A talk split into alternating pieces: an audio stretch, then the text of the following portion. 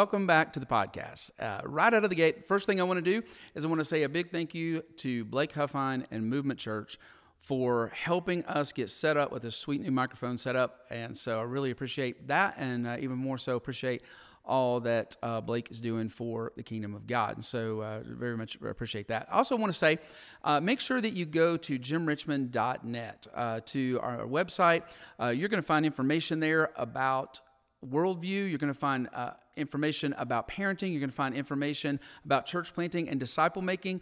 The blog is is put up on a regular basis. when you go on the website, make sure that when it asks you for your email address, uh, it gives you the option to sign up for one of three or all three uh, email lists. So make sure that you sign up for one of those because then when that content comes out, you're going to get that right in your inbox right away.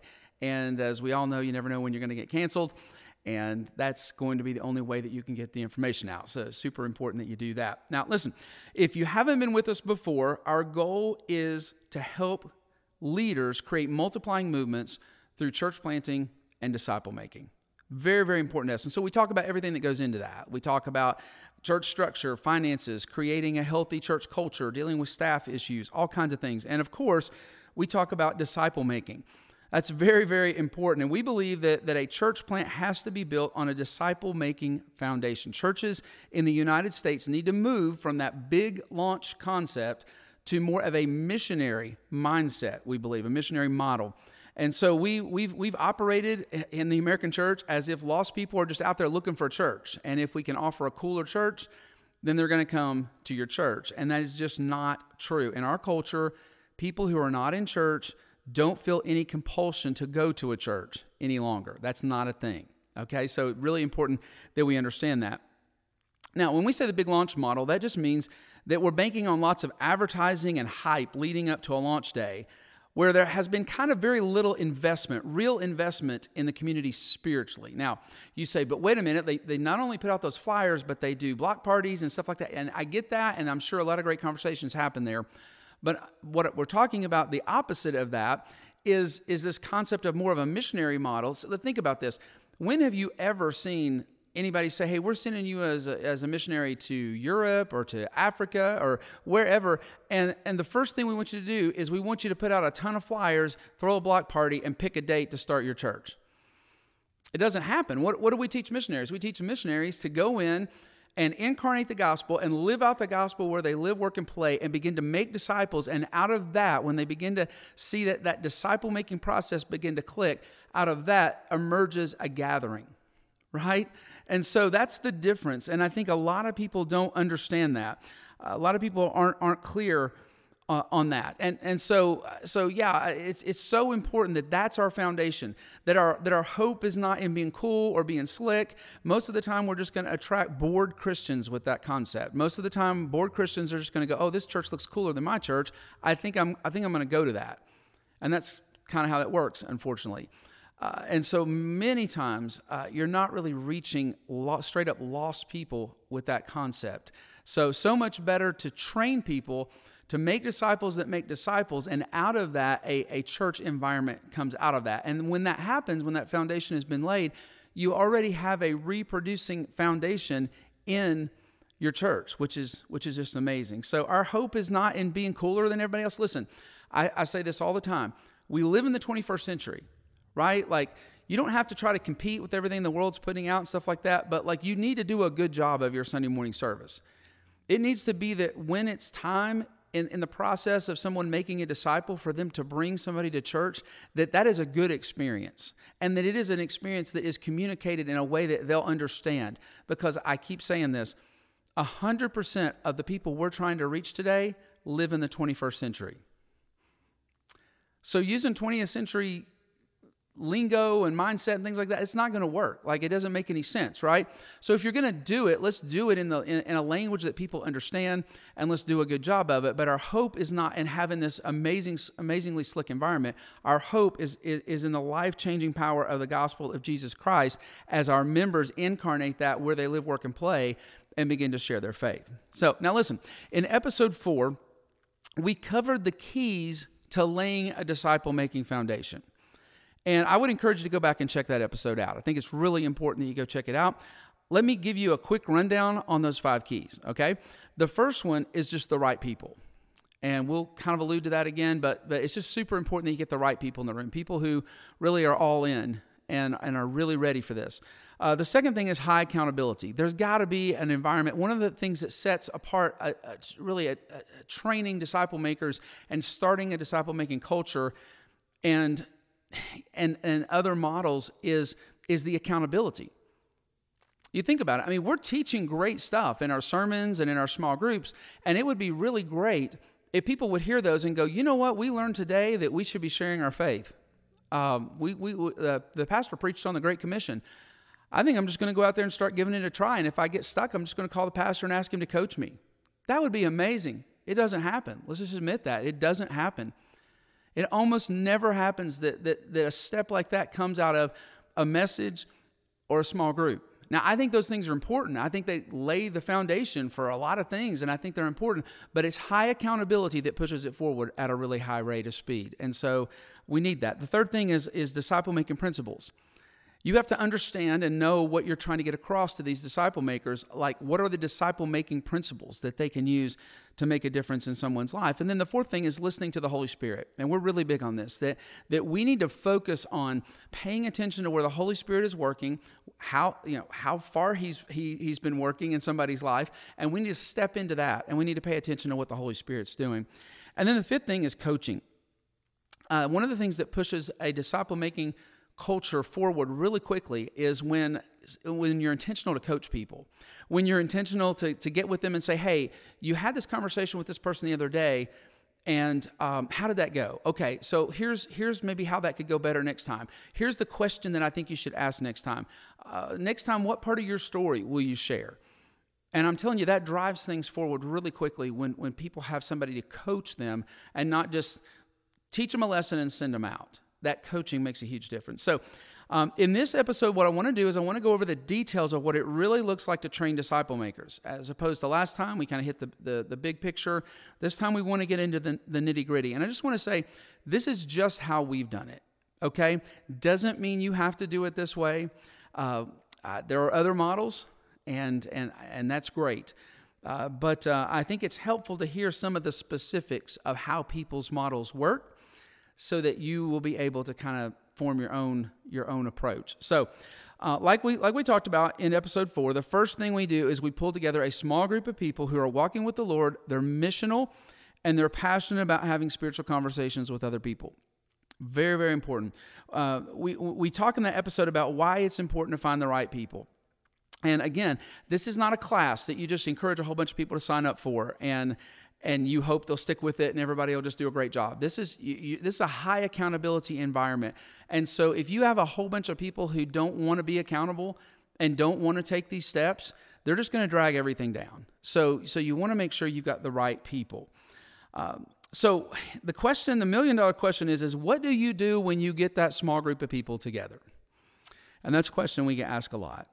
And so here we go. The first thing is we meet with them every other week for a fall semester and a spring semester.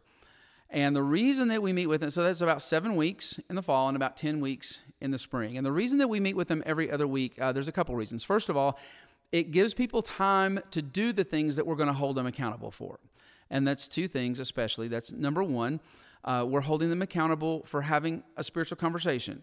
Sometimes you don't get to have a spiritual conversation in a one week period of time. So, uh, two weeks is nice to be able to have uh, to do that. And the second thing is, we're going to hold them accountable to read what we've asked them to read. Now, there may be other things. Some weeks we're going to say, hey, we want you to come back with your 100 word God story written out and that kind of thing. So, again, it gives them time for the things that we're going to hold them accountable for. The other reason that I think it's really handy is because it also is a nice rhythm uh, when they begin to disciple somebody. So, when they've moved just from having spiritual conversations to actually discipling another person, they can meet on that off week. And it's not like they're meeting at the exact same time. So you're like, well, uh, uh, the time slot's not the same. What difference does it make? But but the coaching rhythm is awesome because what happens is is they meet with the person that they're discipling this week. Then next week is is the disciple making training group, right? And so they come in for that, and you're able to say, how did that go? Okay, so where are you right now with this person? What, what do you think the next step is for that person? How can I help you help them? And so then they then they're going to go back the next week when when they're not uh, coming to the training, and they're going to meet with that person again. So it's a nice coaching rhythm as well, and it kind of ends up being um, maybe not so overwhelming uh, when you only have a once a week thing versus uh, having a every single week uh, disciple making training group, and then every single week or every other week you're trying to meet with somebody to disciple them, and now you've got two things basically going on, as opposed to basically just one thing per week going on. So, what does a meeting look like? What happens with with these people when you get them together? Well, the first thing we do is we ask them to talk about spiritual conversations that they've had. And and we can do that a couple different ways. If you only have four or five people in the group, you may just go around the group and, and talk about the spiritual conversations. Uh, if you have more than that, you want to pair them off or, or put them in groups of two or three, let them tell each other and then come back together in a large group and say, hey, uh, does somebody want to nominate somebody's conversation uh, that they heard?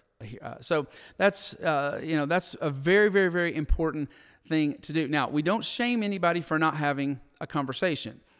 Uh, there's accountability. We're just asking, right? We're saying, hey, tell me if you had a conversation. It's okay to show up and say, hey, I didn't have a conversation. Now, if you've got somebody who's gone an entire semester and not had a conversation, that would be a private coaching matter, right? That would be get, get together with them and say, hey, I just, I kind of notice you don't have spiritual conversations with anybody ever. And, you know, we're not guilting people about that, but we're just wondering what's going on. Are you listening to the Holy Spirit? Are you paying attention to what's going on around you? Are you praying about that in the morning? Uh, so a lot of different things that you could do there, uh, but but we're not trying to shame anybody because what we don't want is we don't want people running around dropping gospel bombs on people uh, that aren't prepared. The Holy Spirit's not working with those people. Well, not they're not responding to whatever the Holy Spirit's doing in, in their lives, and you're and, and they're just you know, going and teeing these people up and and and forcing conversations that are awkward and and maybe even harsh that's counterproductive to what we're trying to accomplish. And so, again, we're trying to move at the rate the Holy Spirit's working at the rate that they're responding and not run ahead of that. So, um, but uh, asking at that, asking that at each um, meeting is is really really helpful. It's good accountability, but it also becomes a coaching opportunity in the large group. So when somebody shares their story, you're going to take that story, and you don't have to take all of them, just maybe one or two a, a night, and you're going to say, "Hey, um, listen, I, tell me more about that. Like, what, what questions did you ask at that point? Was there a part of your story that you could have shared?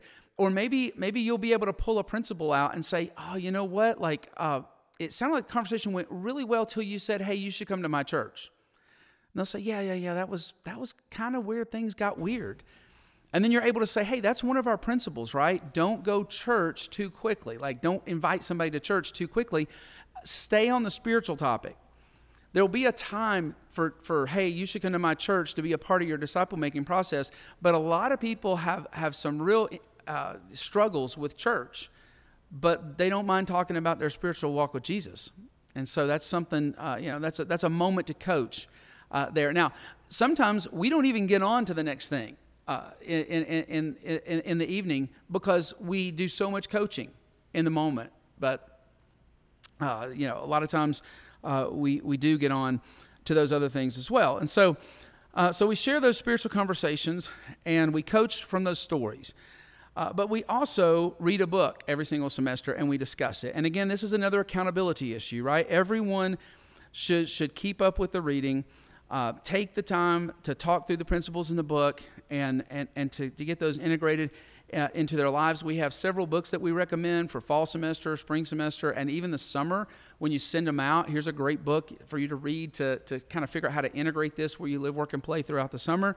Uh, so it's, it's, it's really, really, really important that, uh, that, that, that they're looking at those books together. And we, like I said, we've got several books that really go along well with this mentality. So the other thing we do when we meet every single time is, is we go over a disciple making principle. You could call it a lesson. And, and it may be how to ask uh, good questions to, to pull out what's going on in a person's heart. It might be how to tell your God story effectively to somebody who doesn't have any churchy lingo or any biblical frame of reference. It might be how to present the gospel or help someone identify where they really stand with God. Uh, and we've got about 16 weeks of content that, that we share. And uh, again, we're going to constantly refer back to those principles as we coach every single night as well. Now, one of the main goals of the group is to detox people from their traditional programmatic ways of thinking when it comes to evangelism and, and disciple making. Now, for instance, one of the things that we go over is the idea that evangelism and disciple making are separate processes. A lot of people think, well, there's evangelism and then there's disciple making or discipleship. And, and Jesus just said, go and make disciples. And so we don't want people to see it that way. We want that seamless process of, we're not, you're not looking for an evangelist to lead somebody to Christ, and all you care about is deepening somebody, so that's when we want to bring you in. No, like, you you're going to lead that person to Christ and then you're going to continue to walk with that person till you're baptizing them and and teaching them all the things that, that Christ has taught and then they are actually leading somebody to Christ. And so it is one big process uh, and, and so that's just one of the one example of the things that we're trying to detox people from the goal of this group is that disciple makers will begin to have deep spiritual conversations with somebody to the point that they're leading that person to Christ and continuing to walk with them and disciple that person. So you've got the, the group that you're training them to do that in. They're out having conversations. They start meeting with somebody that, that is just become passionate about the Lord. They put their faith in the Lord, and this person continues to walk with them. Now, what happens is, is in the process, you're also going to look at that person you're discipling and you're going to say, hey, who are you having spiritual conversations with? And, and so it actually could end up forming a little group because then they may say, I've been having conversations with this person. Can I invite them to our, to our little group when we, when we talk?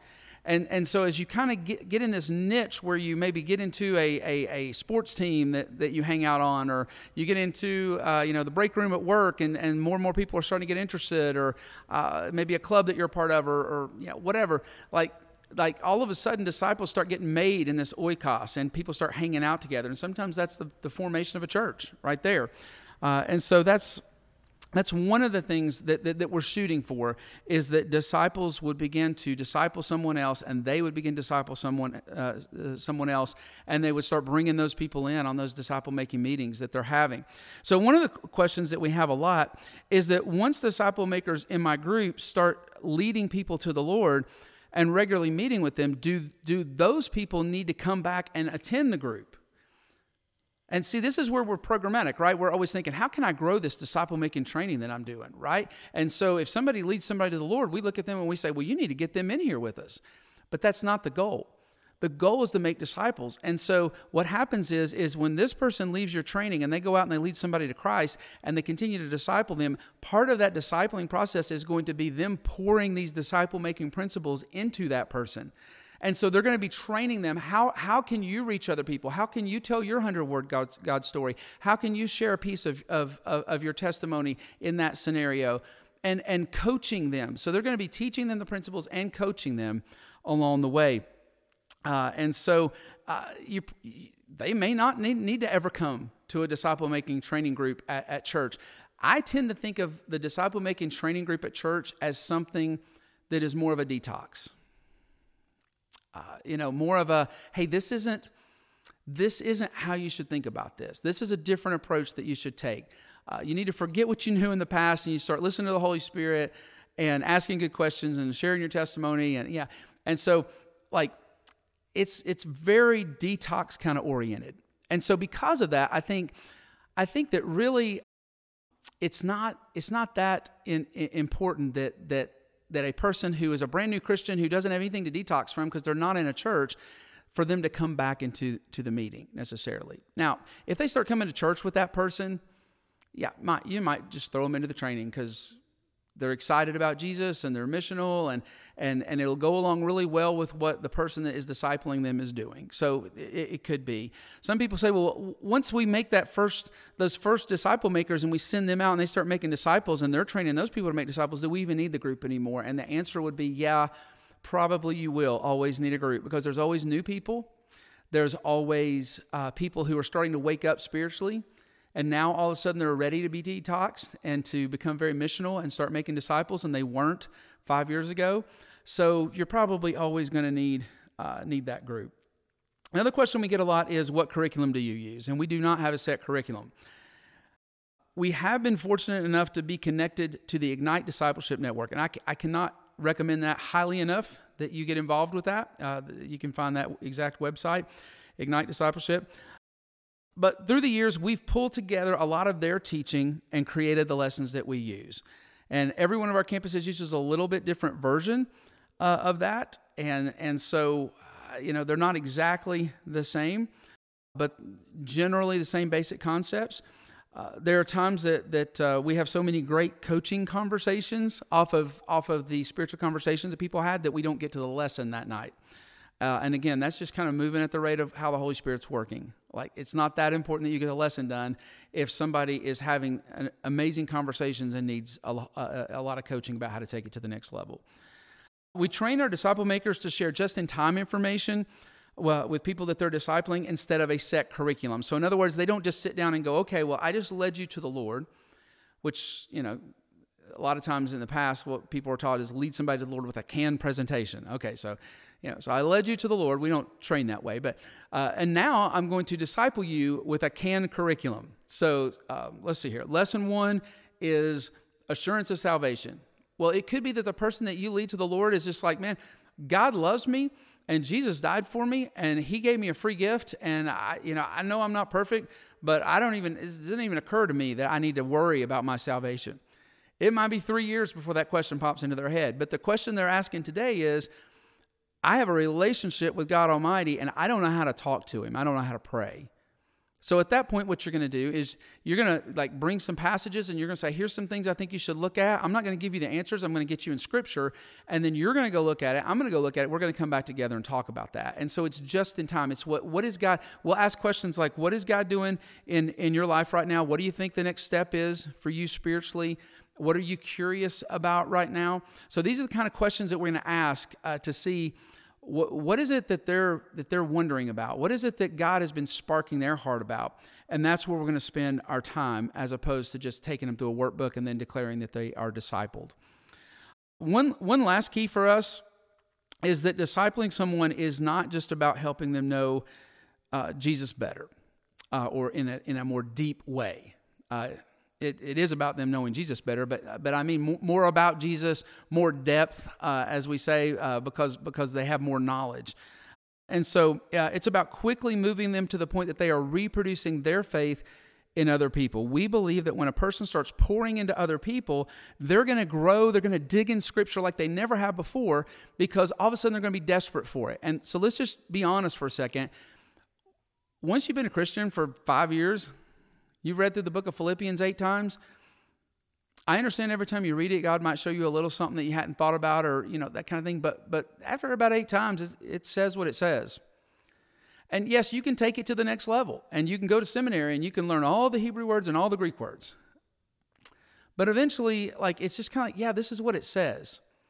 Right? And, and, and so, but you know what really helps people grow? And I always say unlimited spiritual growth comes from pouring into the lives of other people. When you begin to pour into somebody else, all of a sudden what happens like like people begin to ask you questions you've never thought about.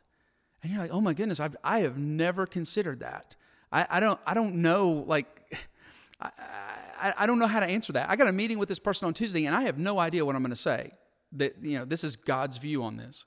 And so all of a sudden you're diving into scripture in ways that you never have before. And so it's just interesting that that we can get bored, we can start looking for a church that teaches a little deeper. You know, all those kind of things happen constantly with Christians because we don't just start pouring into the lives of somebody else. Now, one one other thing I'll say about the schedule, the every other week schedule is first of all, I've found the middle of the week is very helpful because nobody is just accidentally out of town in the middle of the week. So if they can commit to a Wednesday night, because they know they have Tuesday night, Thursday night ball games or whatever, like they can usually stick to that. Uh, and then the second thing I want to say is get your schedule out ahead of time and say, here are the dates you're committing to, and work around Thanksgiving, fall break, spring break, Valentine's Day if it falls in, you know, on the day that you meet. You know, work around those so that you're not putting people in a bad position where right out of the gate they're like, well, I can't meet on those days.